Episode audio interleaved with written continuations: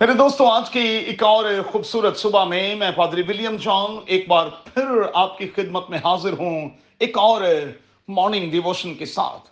میرے ساتھ دیکھیں، پیدائش کی کتاب، اس کا چوتھا باب اور اس کی ساتویں آیت۔ آج صبح کے لیے ہمارا مضمون ہوگا پازیٹیو اینڈ پروڈکٹیو ہم کیسے مثبت اور مفید ثابت ہو سکتے ہیں؟ ہم کیسے دوسروں کے لیے زرخیزی اور برکت کا باعث بن سکتے ہیں؟ ہوتا کیا ہے؟ ہم لوگوں کو لیبل دینے لگتے ہیں۔ یاد رہے کہ دنیا کا کوئی بھی شخص منفی انرجی کو لے کر پیدا نہیں ہوتا، یہ انرجی ہمارے اپنے ہمیں دیتے ہیں۔ ہم چیزوں کو دیکھتے ہیں اور ان کا اثر لیتے ہیں۔ والدین کا اثر، دوستوں، یاروں کا اثر، معاشرے کا اثر۔ اب لوگ لوگوں کو لیبل دیتے ہیں۔ یہ بہت غصے والا ہے۔ یہ شکل ہی سے چور دکھائی دیتا ہے۔ یہ بڑا شرمیلا ہے۔ یہ مار پیٹ کرنے والا ہے۔ یہ بڑا خاموش ہے۔ یہ ہمیشہ لیٹ آتا ہے۔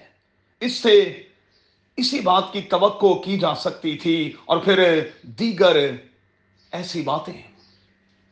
اب اس رائے کو لوگوں کے سامنے رکھا جاتا ہے اور پھر لوگ اسی رائے پر چل نکلتے ہیں اور منفی انرجی کی وجہ سے وہ شخص اور زیادہ منفی ہوتا چلا جاتا ہے۔ اس کے برعکس، اگر میں نے اور آپ نے کسی کے بارے میں یہ کہا کہ وہ اچھا آدمی ہے سنجیدہ ہے، متقی ہے، پرہیزگار ہے دعا گو ہے، خدمت گزار ہے، محبت کرنے والا ہے، دوسروں کی سننے والا ہے۔ جب دوسروں نے اس قسم کے الفاظ سنے، اس شخص کے بارے میں رائے قائم کی، مثبت انرجی پیدا ہوئی اور وہ شخص پہلے تو شاید ففٹی پرسنٹ مثبت تھا، پھر ہنڈریڈ پرسنٹ مثبت ہو گیا۔ یاد رکھیں ہماری انرجی ہمارے تھاٹس لوگوں کو بناتے بھی ہیں اور لوگوں کو برباد بھی کر ڈالتے ہیں۔ سو احتیاط ضروری ہے۔ کائن سے کیا کہا گیا؟ گناہ دروازے پر دبکا بیٹھا ہے۔ تیرا منتظر ہے۔ اسے کہا گیا کہ تو احتیاط برت، اور جب اس نے احتیاط نہیں برتی تو آپ جانتے ہیں کہ بھائی کے ہاتھوں بھائی کا خون ہو گیا۔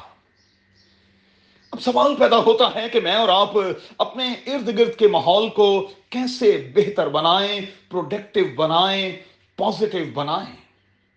اس کے لیے چند ایک بنیادی سٹیپس لینے ہوں گے۔ پہلا، دعا کریں۔ صبح اٹھتے ہوئے دعا کریں کہ قادر خدا، ہمیں کسی بھی منفی سوچ سے بچائے اور محفوظ رکھے۔